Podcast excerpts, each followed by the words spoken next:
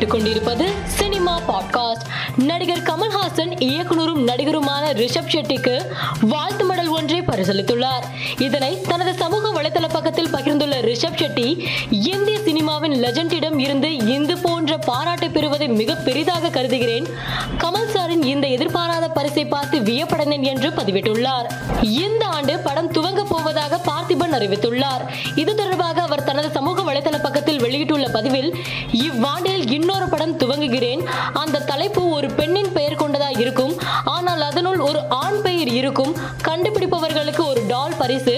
அநேகமாக அதிகமானவர்கள் கண்டுபிடிப்பீர்கள். எனவே ஒரு பொம்மை மட்டுமே பரிசு என்று பதிவிட்டுள்ளார்.